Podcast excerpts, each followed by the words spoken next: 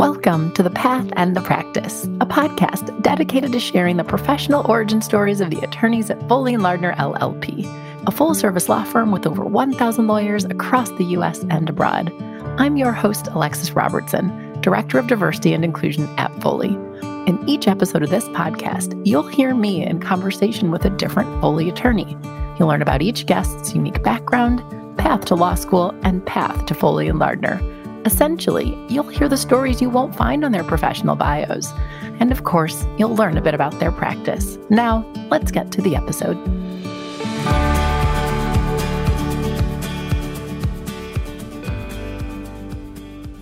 Today, I'm speaking with Jay Rothman. To merely say that I was thrilled to get Jay on the show would be an understatement, because Jay is the chairman and CEO of Foley and Lardner. In the moments before we began recording the show, I took a moment to tell Jay just how happy I was to have him. And he jokingly responded to me, Alexis, you need to get a hobby. To which I said, Jay, this podcast is my hobby. But while I think of Jay as the firm's CEO, Jay is also a partner and transactional lawyer in Foley's Milwaukee office, where he focuses on M&A and capital markets. He's a member of the firm's management committee and former chair of the firm's transactional and security practice. Interestingly, Jay's been practicing at Foley for the entirety of his career, beginning in 1986. And in this conversation, we cover a number of things. Jay talks about growing up on a farm and how, from the ages of 8 to 22, he jokes at least that he was his father's primary employee. Jay also reflects on what he learned while clerking for the Seventh Circuit. Something I found to be especially interesting given that Jay's a corporate transactional lawyer, and clerkships just aren't as common for someone on that path. But as you'll hear from Jay, the time he spent clerking was one of the most important professional experiences in his life.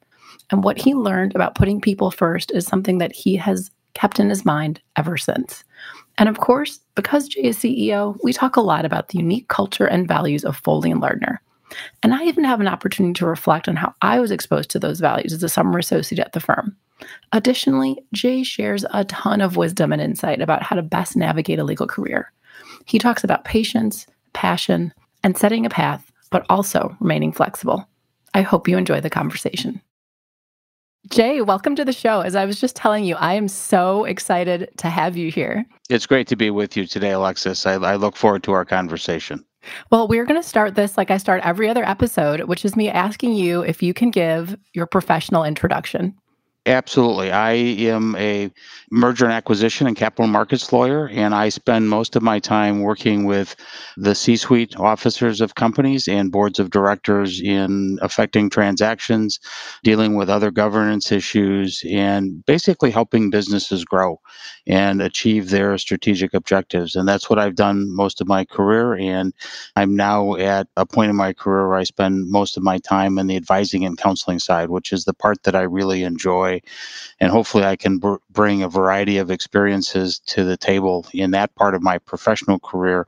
And the other great part of that is having that opportunity is to also be able to bring what I've learned in my my role as chairman and, and CEO of Foley to the table. It's a learning experience for me watching our clients go through their processes, which have helped me, I think, be better at, at my current job at the firm. Well, thank you so much for that. As you know, one of our goals today is to really figure out how it is that you became who you are today, how it is how, that you're able to give that professional introduction. And I, I want to start at the very beginning, which is where are you from? Where did you grow up?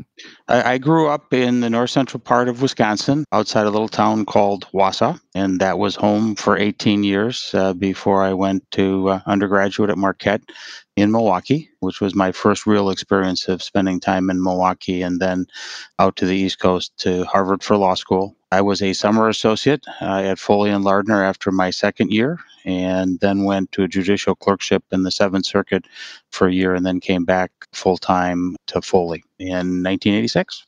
And as you know, I'm not going to let you get away with just summarizing your whole life in about two minutes. So we are going to go back and unpack a little bit of that. And as you also know, I grew up in Wisconsin as well. Mm-hmm. Yes, you did. So I'm a little familiar with Wausau, not very, but but what was it like growing up in Wausau? What was your childhood like?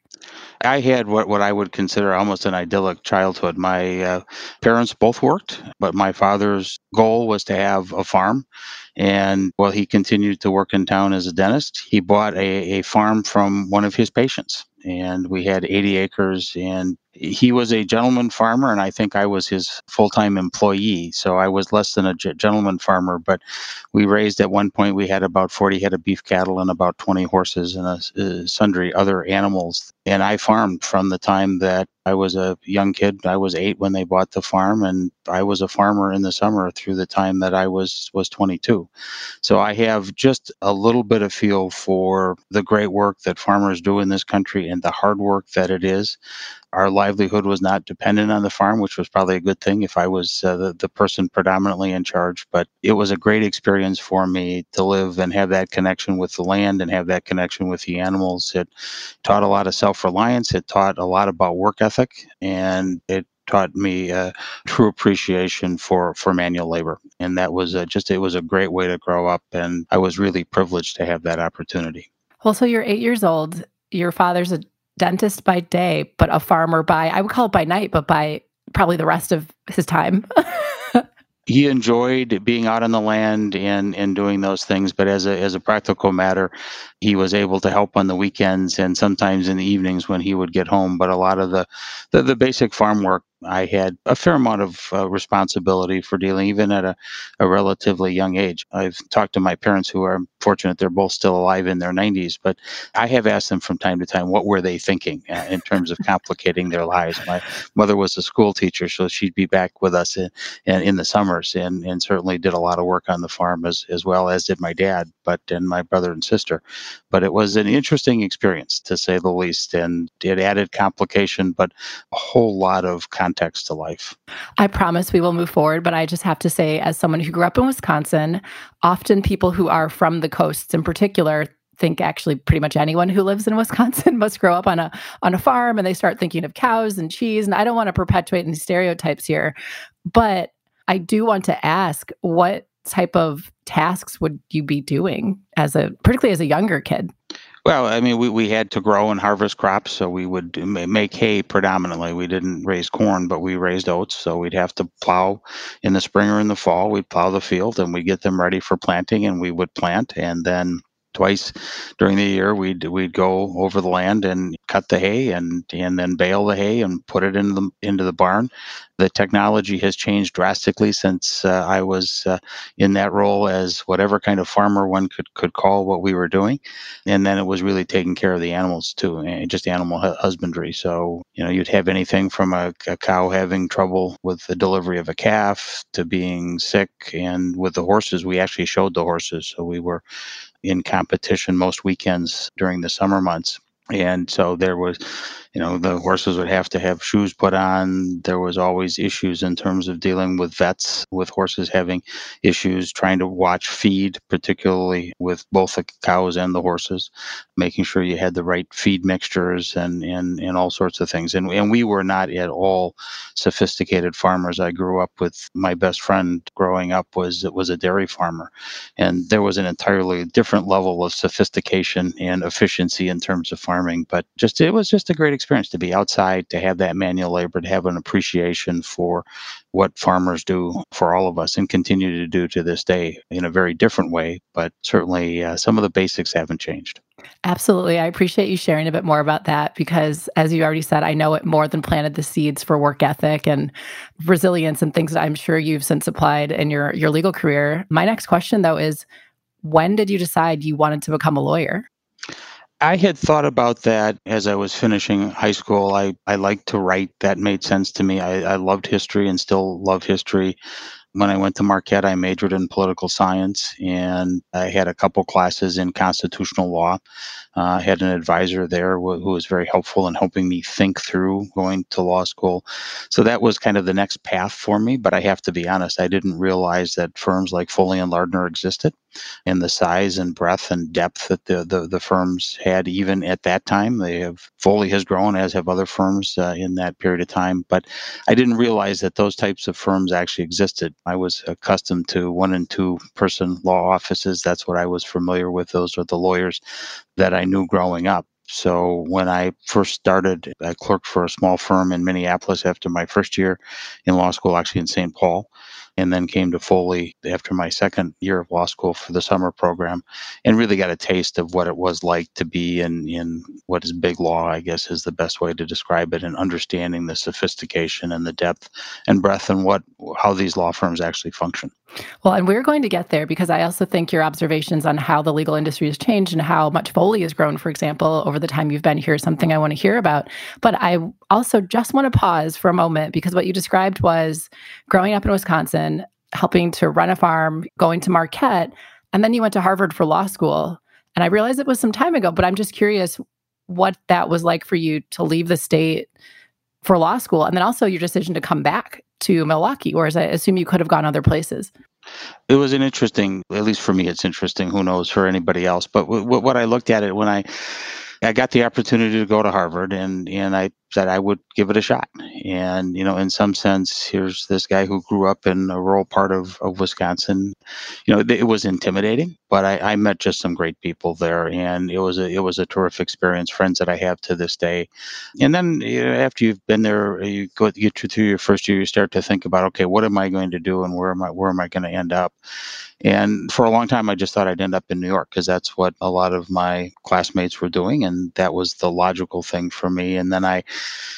and I did interview in New York and, and spent some time there. It's a great city. We've got a great office there. But for me, that was not something that I thought I wanted to be in a little bit smaller city. And I looked at Chicago and, and, and then I started looking at Milwaukee and Minneapolis.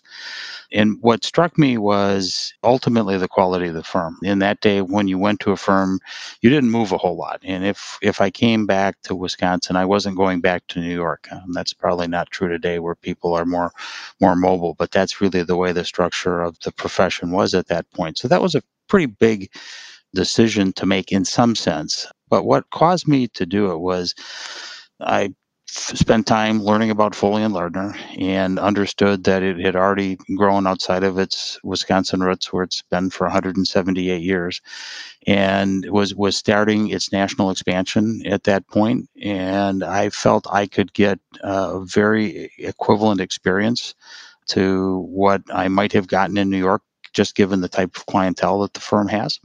And for me, it was the right balance, but it was really driven by the firm at that point and not by necessarily the geographic location. I've grown to love Milwaukee, but it wasn't said, boy, I want to live in Milwaukee. It's, I found this place called Foley and Lardner that had these broader aspirations about what it wanted to be in the long run. And that's what was particularly intriguing to me because it gave me the balance of living in a smaller, a bit smaller city or a lot smaller city in, in, in some respects, but also the sophistication of the practice that I was hoping to have. And, and I have not been disappointed by that decision.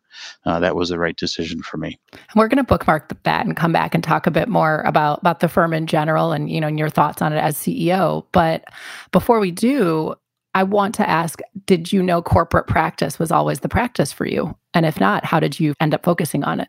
Yeah, I think so much of law school it tends to be more focused on on litigation skills because I think just by their their nature, you do trial advocacy, you do con law, you do those types of things, and the, at least the focus I had. So I originally I thought I would look at litigation, and in my first summer I spent some time doing litigation work, and and I love our litigators to death, but for me the ability to have long term relationships with clients because litigation can be episodic. Not every litigation is an episodic relationship. But certainly on the corporate side, some of these relationships are, are really long term. And there are clients that I started working with fairly early in my career that I still have a connection with. Uh, 35 years later, which I think is is really interesting and really uh, that, that excites me, and also helping, which is what we do, is we work with our clients to help them grow and help them achieve their strategic objectives. I just found that that challenge to me was was really interesting, and I started doing more corporate work at Foley, and and quite frankly, part of it was also I had mentors who very early in my career showed me why they had a passion for their practice and were teaching me not just the substantive skills, but the soft skills about being a lawyer, about judgment about how do you deal when you're in a boardroom how do you deal with the chief executive officer for example how do you approach problems and work out and find solutions And I just found I really liked the people I was working with, and that was the niche for me. And I always looked at it and said, I'll try this for six months or a year. If I don't like it, I'll see if I can shift within the firm. And I never got to the point where I ever even thought about switching. For me, it was the right fit. For others, it might not be, but for me, it certainly was. The former litigator in me, though, looks at your background and says, then why did he clerk? The clerkship was interesting because it's a fair question. Because at that point, I had decided I was probably going to be a corporate lawyer, but I was intrigued by the judicial process and had the opportunity to clerk for Judge Wood, Harlington Wood Jr. in in on the Seventh Circuit. And when I got that opportunity, that was one of the greatest experiences of my life. He was such a, a gentleman, such a great jurist. Had fundamental fairness and integrity, just drove everything that he did. And it was just a, an incredible, incredible introduction to the legal profession for me. And yes, uh, I mean, it is not necessarily what you'd expect on the resume of a corporate lawyer per se, but I would do that again in an instant. And certainly, as as people think about that opportunity, if you find a judge that you've got that, a good connection with, uh, I, it was just an incredible experience. And my only regret is I didn't appreciate what an experience it was when I was in the middle of it. And now I reflect back on what I learned from Judge Wood and how he approached things and how he approached people with such respect, regardless of their lot in life. And that was a great lesson. I just wish I had more perspective to be able to understand how privileged I was to have that opportunity. And if you wouldn't mind, could you give an example of something? I know you've stated what you learned, but are there any examples you could share of that you learned through him? I learned through him that you help people, which is what he did. People would show up in his chambers and they just show up, uh, which was was interesting. And it was in the era before you know enormous security and everything else. And he, he had a, a, chambers both in Springfield, Illinois, which was home for him, and and in Chicago. But in Springfield, where he had grown up, people would come in and say, "I have this problem. Can the judge help?" And I remember one day he asked me and one of my, my co clerks, there was somebody who'd come in, they were down on their luck, and he said, help them. They needed to get back to Chicago and they needed to get into some form of assistance, the governmental assistance. And he said, Your job today is to make sure this person gets back to Chicago and is hooked into the governmental assistance program. And that's what we did, which was you, you just don't even think about that. But people would have that great, great respect. I, I saw him deal with contentious situations where he would be respectful. The discourse was always civil, even where there was disagreement. I learned that from him. Just his sense of fundamental fairness, um, because he would say, how do we get to the right result? He said, "Listen, I have to. You know, I, I believe in the rule of law, and I and I, I'm not here to make new law or to legislate but my gut tells me we should end up here. How do we get there? And can we get there in a fashion that is consistent with the precedent that governs our decisions? Those are just things I learned. Just that you know, behavior. He he was in the Justice Department during during the Vietnam War protests in Washington. And he talked about how he would go out and meet with the protesters as they were looking for permits and, and talking to them and trying to understand what they were doing. He went into Wounded Knee when, when Wounded Knee was being occupied and went in alone, unarmed, to try to negotiate. But he had that level of respect because of his stature, because of his reputation, that he would exhibit that level of courage, but it was he believed in human beings. He believed in the goodness of human beings at the end of the day. And he would respect them and he would try to find that. That was eye opening because that's not exactly what you'd expect from a, a federal judge. But that's the experience I had. And it, to this day, it has impacted. I know it has impacted how, hopefully, how I behave because I have certainly part of me, thinks, okay, what would Judge Wood do in this situation? And that's a good reminder for me. Thank you so much for sharing that. I'm so glad I asked that question because I will say in the short time I've been with Foley, I've I think I've seen already some of that reflected in your leadership style. So that's really interesting to see where you're able to draw from as you lead the firm. But okay, so you clerk at the 7th Circuit, you're back in Milwaukee and we can't possibly go through all, oh, I don't know, 34 years of practice on this podcast. But I would like to get your reflections on what it was like joining the firm and really just navigating your career because as I mentioned before we started recording, in addition to people at our firm listening, we have a number of law students who are starting to listen. And I think from an outside perspective, looking at large law firms, looking at the CEO of a firm, it's easy to assume that someone like Jay Rothman was born into this world as a partner at a large law firm, knowing what to do. and so, if you had any thoughts on when you look back at the start of your career till now, really honing in, building client relationships. And so I just asked the world's most open ended question, but it's intentional because I would like to know what jumps to mind for you. I guess a couple of things. I mean, I came back here and I had enormous amounts to learn, and, and I, I had some sense of that. And for the first couple of years, there were times that I think well, maybe I just don't get it. And you realize that some of this takes years of experience to learn and to put into context. So, particularly with new lawyers starting out, you know, be patient. You've done well in law school. You know what you're doing. You're a smart individual. Just give it time and give yourself that patience to learn. But view each of the experiences that you get as a building block and then try to uh, have them relate to each other. How does this last project relate to what I did a month ago? And, and what did I learn from that? And I think that to me was the first starting point is to, to learn the substantive area of, of the law and with the securities laws as an example but there are multitudes of different examples it gets our clients if the answer is no one and is easy they don't need to call us. It's when it gets into the minutia it gets into the gray areas it gets into judgment. So the questions that you're dealing with out of the bat are not easy ones. And I think you have to give yourself some latitude to say, okay, I've got to learn this and I've got to figure it out and do my best to figure it out and learn it as quickly as I can, but that there is a fairly steep learning curve to start out with. And the, the, the second piece of advice, for whatever it's worth, I would share that I was blessed with were great mentors. And firms and, and we do the same thing but firms assign mentors they go through that process and sometimes that's fantastic and that works just great. But there are also informal mentor relationships that develop because you work with someone and you want to build that relationship over time. And that's where not only did i learn the substantive pieces but i learned the soft pieces of, of how to practice about how you approach a situation about how you think about business development how you think about dealing with a contentious matter? Where do you push? How do you position it? Are you thinking three and four and five steps down the line? Are you being proactive with clients?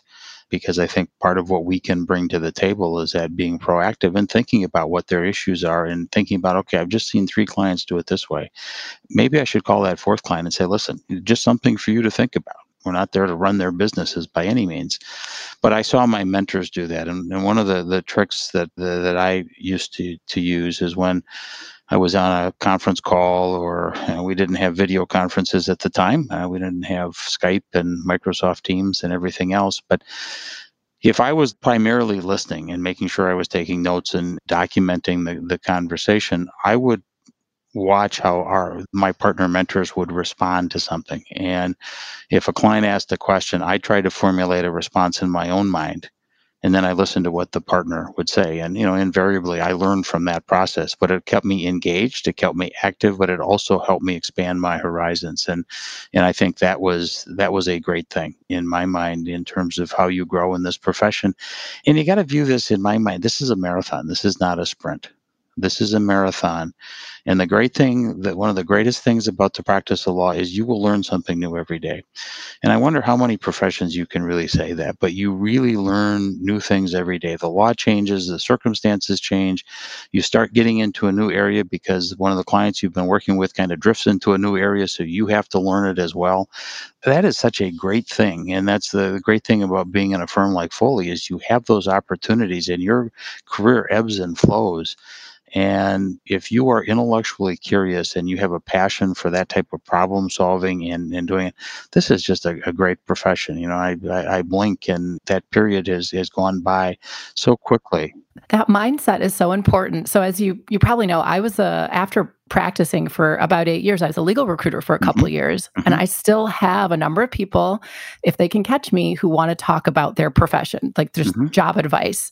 And for the lawyers, I often stress what you just said because although I had to not practice for you know thirty plus years, I worked with a lot of lawyers at different phases in their career, and I've seen it tends to be people that are definitely more than 10 years out, but maybe closer to 15 to 20 who really start having fun in their practice because there is so much that you're learning and things are ever changing, but they've come to accept that it changes and find joy and intellectual curiosity in that changing. Whereas I, I do think, and not to stereotype, that at the more junior ranks, there's that feeling of being a bit unmoored and like, when will I understand what's going on?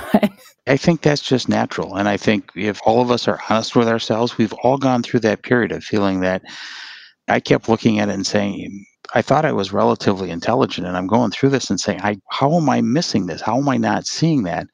And I'll never forget, I was in Boston one time, and this old lawyer, probably now my, you know, my relative age, so I kind of date myself, but he came in, and it was in a esoteric securities matter. We were doing an underwriting, and he cited some code in the uh, something under the the Securities Act of 1933, and said, "No, don't forget that." And I sit back and say, "How the heck did he know that?" And it took me about a year or two to realize that he had gotten burned one time because he had forgotten that. And regardless of whatever else happens in his life, he is never going to go through that process again. And experience is so important to this profession. And it just it takes time. And when you start out, you want to learn everything you want to be a master you want to show people you can do how you you know this and you've got this and and you've got to be fair with yourself and you got to give yourself time. And the, the great thing about what, what my experience what people gave me time they allowed me to learn they allowed me to push and expand ask questions think about things and i remember driving to client or flying to client meetings and having the chance to have that one-on-one time with with a partner because the way our firm is leveraged, we have a lot of that interaction, which is great. And just we, we, we talked about things. And so, well, you know, and, and I'd have partners says, well, how would you approach this? Well, what would you think about? How would you react to this? And then they talk about the culture of the law firm too, which was always, I mean, it was a way of just continuing to build that culture in the newer lawyers coming up. But, you know, my, my advice is, yeah, you're going to feel like you've been thrown into the deep end of the pool and you, you, need to learn how to swim, and that will come in time, but you're not going to learn it in your first day. You're not going to learn it in the first year. it, it is a process. But as you look back over your first year, you'll look back and say, Boy, have I learned a lot. And that's absolutely right. And you'll say the same thing after your second and third year. And eventually you start feeling much more comfortable. And you're right, things change. And then you're more comfortable with the change. The, the hard part is when things are changing when you don't even know what the old rules were. And now there are new rules. And to put that all in context, but that's the way of the world. Yeah, that's absolutely right. Well, and what you said earlier about that example of the partner raising the thing from the Securities Act, that's a key, I think, for young lawyers to understand. Hope this is fair to say how a lot of partners operate, which is the things that are seared in their brains are the things that where they learned the most, where probably something got messed up. And that's why they're asking you the second year four times if you triple checked that the case really said X. And I actually think understanding that allows you to have a lot more compassion and understanding for those that you work with that a lot of times it's not till you mess something up that you truly you truly learn it. And also you talking about the mentorship. So as you know but our, our listeners may not know i was a summer associate at foley back in 2006 and yes unfortunately my career took a different path but i'm back now. But my time at foley really was pivotal in my legal career because i remember i, I went to a short trial in downstate illinois with jim dasso. And I remember being in the car driving back to Chicago with him and a senior associate, and Jim really wanting to know my opinion, like really, really, really wondering my opinion on what had happened with their presentation and me thinking i'm just a, i just finished my first year of law school. Like why is this you know senior partner at the firm? But i think it really was indicative of that culture that you're talking about. It starts at such an early early state in the firm. I think that's right, and and I think you also, as you spend more time in the profession, you understand that Jim was actually asking because he was serious about how you thought it went. Because as much as you think you know the partner's confident knows everything that's going on we all operate with some level of, of self-doubt and that's just the nature of the beast and quite frankly i think that's an important part because it keeps you humble that you don't know everything. There's always a different way to present it. There's always a different way. You can always think about how you make it better and you get a broader perspective as you spend more time in the profession because you start to tie so much more together but it's not like you have all the answers. And if you ever run into somebody who says they have all the answers, probably good to be skeptical of that. There is the person who is never in doubt, but not always right, I guess is the best way to describe it. And, and that's, it is a practice. It's, that's, that's why it's called a practice. You, you're always improving. That's great advice. And before we talk, because as you know, you're the CEO of Foley and Lardner, we're going to have to talk a bit about the cultures and values of the firm. But before we transition to that, I'd like to learn a little bit more about you. And in particular, I know that you now, like, you have kids, and we're also managing and balancing family life as you were navigating your career. I, I don't know what, like how junior you, you were, but I've heard some people share anecdotes with me that apparently you shared in the firm in the past about how you and your wife at certain times balanced family. And I would be interested if there's anything you could share about that. It was uh, the two kids who are now 24 and 22 were just i mean fantastic experience. I wouldn't wouldn't trade them for the world. But both my wife and i were working full time when we had both of them and it was a challenge. It is it is hard to find that balance and you always feel like at some level you're you're riding just on the edge because if the caregiver gets sick or a kid gets is at school and you get the call from school how are you going to manage all of that? And that does create a level of because we're lawyers we want to be thinking out all these multiple steps forward. We want to have a solution to everything and sometimes life throws you curves and kids teach you that and that was the balance that that we had to to find in our respective careers and that, that can you know I, I I can relate to people who who go through those stresses and those anxieties. On the flip side, as I said, I would do that in an instant if I were to, to repeat it because it was one of the great blessings of of our lives is to, are those two kids. I'm happy to hear you say that. My children are seven and nine. I have two boys, and it's nice to hear that as adults, you're like, I, I wouldn't change it. Because there are times where I was just like, I don't know, kids. I don't know how to return you right now, but I can't. no, I'm just kidding. I love them very much, but they, they do challenge me. Some of those bad experiences you forget over time, Alexis. So it's okay. That's the great thing about memory. You don't remember all of the really tough stuff, you remember the good stuff. Oh my gosh. Well, thank you for sharing that. And as we transition our conversation a bit, I have to give a little bit of background. And I, I feel like so many people know this about me, but many don't. So I grew up in the Milwaukee area, North Shore of Milwaukee, Glendale, Wisconsin. And I was actually in Milwaukee in February for a Bucks game. And Jay and I got to speaking a little bit. And we realized that probably for, I'm going to guess for a good five to 10 years, we were neighbors. We were separated by a couple of blocks because you don't still live on a farm, you live in Whitefish Bay. And I learned that I think you were like two blocks away from me in mm-hmm. Wisconsin, mm-hmm. which I just find so interesting because what's so fun for me about re- returning to Foley is I have a number of things in common with the firm. I grew up in Milwaukee. Foley's headquartered in Milwaukee. I was a summer associate here my 1L summer, and actually a good friend of mine who I went to law school with is a partner at the firm. So I've watched him matriculate at Foley for the past 10 years. And something that has struck me is one of the main reasons I was so excited to come back is I had a good sense of who Foley and Lardner was. And I don't know that a lot of people do. And so I would love, Jay, to have you talk a bit about, in particular, the values of Foley and uh, particularly the focus on people and stewardship. Uh, sure. And, and, and uh, one of the things that we are, are proud of and protective of is our culture. And each firm has its own culture and uh, we have ours. And i'm not going to say ours is better or whatever but it, it, it is our culture and what we focus on. And we have eight core values that are living of those core values define in my judgment our culture. And just let me let me hit on just a couple of them. One is it it all starts with people and is in a professional services firm you have to have great people. And so our focus, you know, right out of the gate is is on people. What all of that means from professional development, from teamwork, from collaboration, from enjoying each other. When we're looking to bring new people into the firm, one of the things we look very hard at is do they fit within our culture? Because if they don't, regardless of how great a talent they may be, it's just not going to work they're not going to be happy we're not going to be happy but that is the starting point the second, and these are not weighted in any one way or the other, but our clients. I mean, we our, our purpose is to serve our clients, to serve their needs, to help them achieve their objectives. And we can never forget that purpose. That's why we get up in the morning.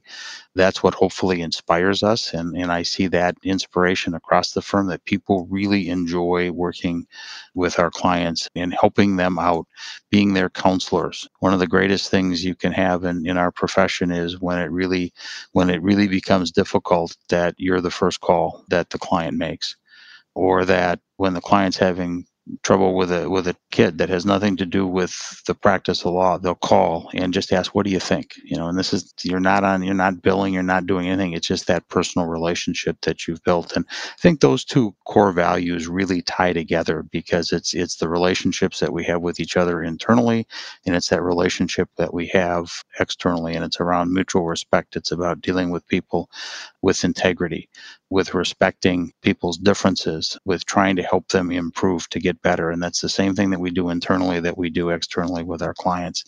The other one that we have talked about forever, and I think with a firm that's been around 178 years, there's got to be something that really holds that organization together. And for us, it's the concept of stewardship. And that's the, the best way I define that is the, the responsibility and the privilege of our current partners is to leave the firm better than they found it.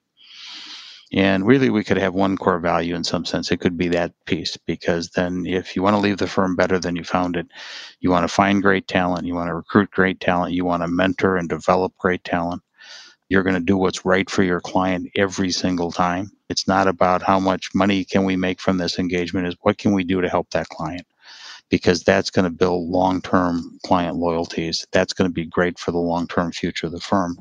And that's one of the things that I have been proudest of. It's one of the things that attracted me to the firm in the first instance is that thought process that the firm was investing at that point because the firm started in Milwaukee, but in, in Alexis, you mentioned a headquarters. We really don't even have a headquarters anymore. We have leadership across the country and I'm proud of that. We happened to start in Milwaukee, but the firm has grown to be in the, the West Coast, in the, in the Southwest, and the East Coast, and the, in the Southeast, in a way that I didn't envision when I when I first came here. And that has all been built on people making investments in the future because when you do a combination with another firm, there are expenses that are associated with that. And if you wanted to maximize your income, you wouldn't you wouldn't spend that. But our partners in particular are focused on how do we build a better law firm.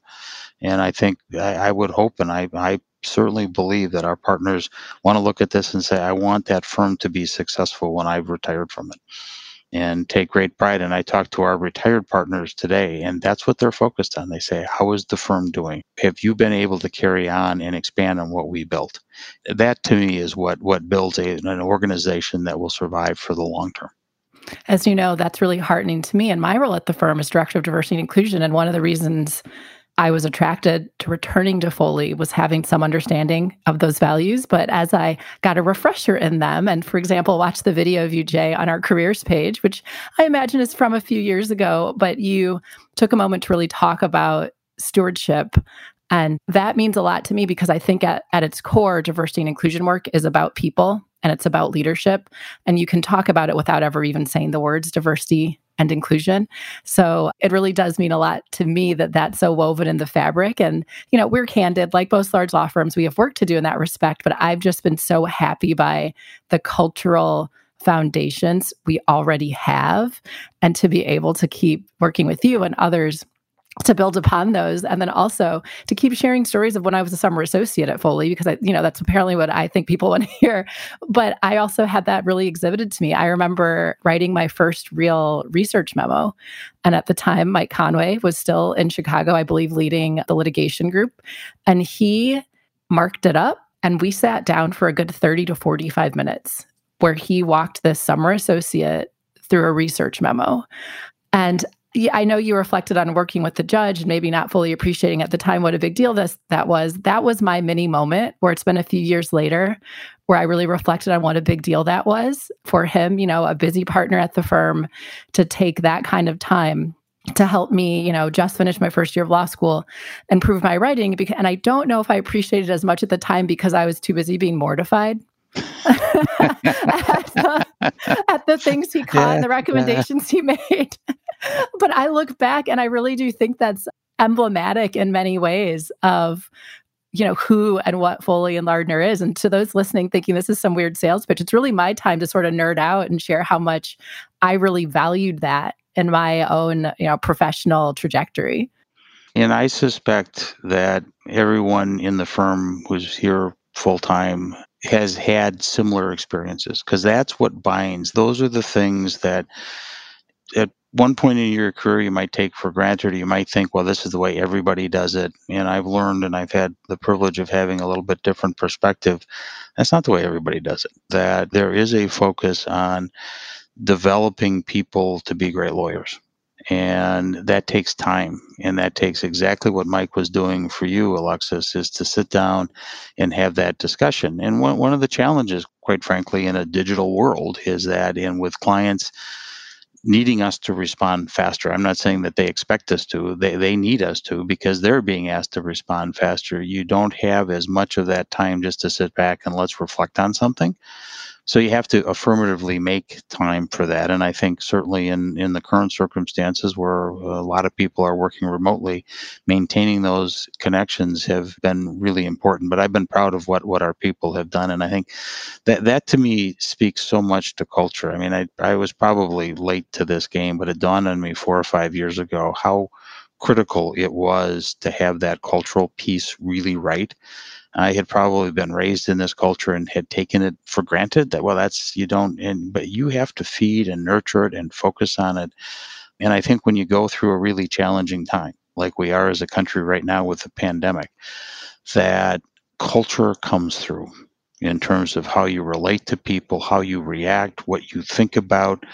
And again, if you think, come back to that point we were talking about earlier about stewardship, if you are focused on leaving the place better than you found it, what are the decisions that you need to make as we all work through this unexpected challenge that we're all going through with with enormous human cost and everything else that our country and the world is is experiencing right now but how do you try to make decisions that are consistent with your core values as you go through that? And that's the strength of that culture in my mind has really been reassuring to me as as we go through and you, you look at a day that is just uncertain. You don't know you know when you think about what is next month going to look like? What is the month after that going to look like? You don't know. And in that environment how do you continue to serve our clients well when they don't know? And part of it is if if again, if you if you love the problem solving aspect of it and thinking through and maybe even not even problem solving, but managing a dilemma, which in some sense the pandemic is, novel creative thought. We've never been through this before. And it's one of the greatest things I've seen in, in our organization that people have pulled together they have collaborated across practice areas, across offices, and thought about okay, we, we've got this blank slate. Nobody's ever been through this before. How are we going to advise clients as they work through this?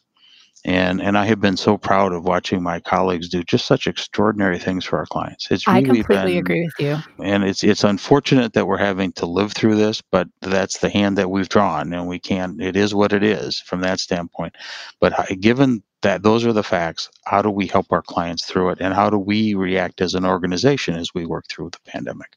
Yeah, I completely agree with you. You know, one of the smaller things that grew out of the pandemic is actually this podcast, which is sort of funny, but also I would say it was maybe two months ago, I really sat and I thought about just how amazing it is that Foley and Lardner, but all these other large law firms, we've moved so quickly to mobilize to be in these virtual environments so that we could continue delivering client service. And I know it sounds really buzzwordy, but it really is amazing when you consider what the industry has done, what this firm has done. And we also get lawyers outside of the firm listening. I think everyone should take a moment to really think about that because it's something that we, I think, all should marvel at and be proud of. I know it was driven by necessity, but that doesn't make it any less amazing that we did it. But now I'd like to switch gears a little bit as our uh, winding down our time together. I have two final questions for you, Jay. They may be similar, but I'd like to ask each of them separately. And the first one is looking back on your career, if you could give your 18 year old self or your 20 year old self some advice on you know this long legal career he has ahead of him what would you say to yourself I guess a couple things. One is make sure you have the passion to do this, that you're doing it for the right reason, that you like the intellectual challenge, that you're intellectually curious, you have a passion for helping clients and helping build things. Because I think regardless of where your practice is, if you don't have that, you know, underlying who you are, then you have to think about is the legal profession the right thing? I think we've talked about some of this already. You know, one is be patient with yourself you know demand excellence of yourself but understand you're not going to hit it not every day and that you're going to make mistakes but learn from those mistakes. And i will tell you uh, as i've reflected on some of the most challenging times i've had in my professional career and some of the disappointments that i've incurred they have been great learning experiences and they have allowed me to be empathetic in situations where perhaps without those experiences i could have best been sympathetic and th- that's important. And find your mentors and understand that mentorship is a two way street. That you know there are times that you're going to have a full plate of work to do, and your mentor is going to need something. Help your mentor out in the same way that they're going to help you out. But find that person with whom you connect, or persons with whom you connect, that will help teach you again not only the substantive piece but the soft skills. And and finally be patient. This is a marathon. If you've done well through school you've got the intelligence to do that but there are other skills you need to develop over time. Be cognizant of those. Have a plan but don't stick too much to your plan. Have objectives but also be flexible because I think sometimes when we, we have objectives and we have a plan, uh, we walk, walk by a lot of doors that we should have opened.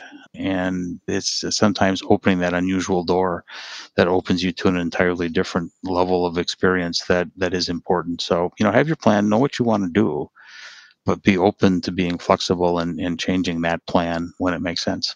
That's fantastic advice. As you know, the podcast is called The Path and the Practice. So have a path, but be open to considering and looking at others while you're on that path.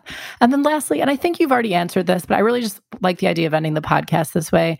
To the many law students or even, you know, prospective laterals who are wanting to know about Foley and Lardner, in a couple of sentences, what are the things that you would like them to know about this firm?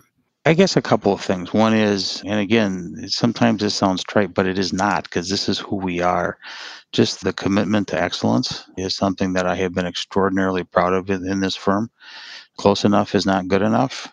It is a it is a high standard that you know sometimes one does not always achieve, but you always strive for that and and that is it underlies our relationship with our clients and the and the quality of service that we deliver the promptness the thought process that goes into it but excellence also is in terms of you know building human relationships internally that you do the right thing that that's an important piece of of who we are. And then i think secondly is the cultural piece is that we have our culture we are proud of our culture we think it works for us and if it's something that is attractive and and something that you feel you'd like to be in with that you're the perfect person for us. There will be people who look at that and say eh that's not who i want to be or that's not the culture i want to be and we get that. But in terms of the talent we want in because the, the talent drives this place absolutely drives this place. You cannot do great things you cannot achieve excellence without having great talent. It's as simple as that. And all i can share my experience and what i've observed but I made a choice a number of years ago, and, and I have never looked back. And I have often uh, thanked my lucky stars that I made the decision that I did some years ago. Well, thank you so much, Jay. And also to those people who are listening, just keep listening to this podcast. It's a great insight, I think, into who the firm is. And that is one of the reasons I wanted to start it so that we could share that with people. But, Jay, thank you so much for joining me today. If somebody had questions or wanted to reach out to you, I'm assuming the best way to find you is the Foley website my direct telephone number and my email are, are on the Foley website, and I would welcome the opportunity to speak or communicate with, uh, with anyone who has further questions or would like to delve into this conversation. Uh, but Alexis, thank you for having me today. This has been enjoyable. Thanks, Jay. Thank you for listening to my conversation with Jay Rothman. I am here to share a little update on his path, an update that's bittersweet, which is to let you know that as of May 2022, Jay stepped down from his role of chairman and CEO of Foley and Lardner to subsequently join the University of Wisconsin Collegiate System as president. That is right. After over 30 years with Foley and 11 years as the chairman and CEO, Jay has continued his path by entering academia. We are so proud of him, we miss him, and we are grateful for the leadership and service that he gave the firm over the last many decades. With that being said, if you would like to listen to a conversation with our new CEO and chairman, Daljit Doogal, I encourage you to listen to episode 83 of the podcast. And I also have to take one more moment just to thank Jay for all that he has done for the firm and to say that we know he will be watching our progress and checking in on us. Thanks so much for listening to the show. Thank you for listening to The Path and the Practice. I hope you enjoyed the conversation and join us again next time. And if you did enjoy it, please share it, subscribe, and leave us a review, as your feedback on the podcast is important to us. Also, please note that this podcast may be considered attorney advertising and is made available by Foley and Lardner LLP for informational purposes only. This podcast does not create an attorney client relationship. Any opinions expressed herein do not necessarily reflect the views of Foley and Lardner LLP, its partners, or its clients. Additionally, this podcast is not meant to convey the firm's legal position on behalf of any client, nor is it intended to convey specific legal advice.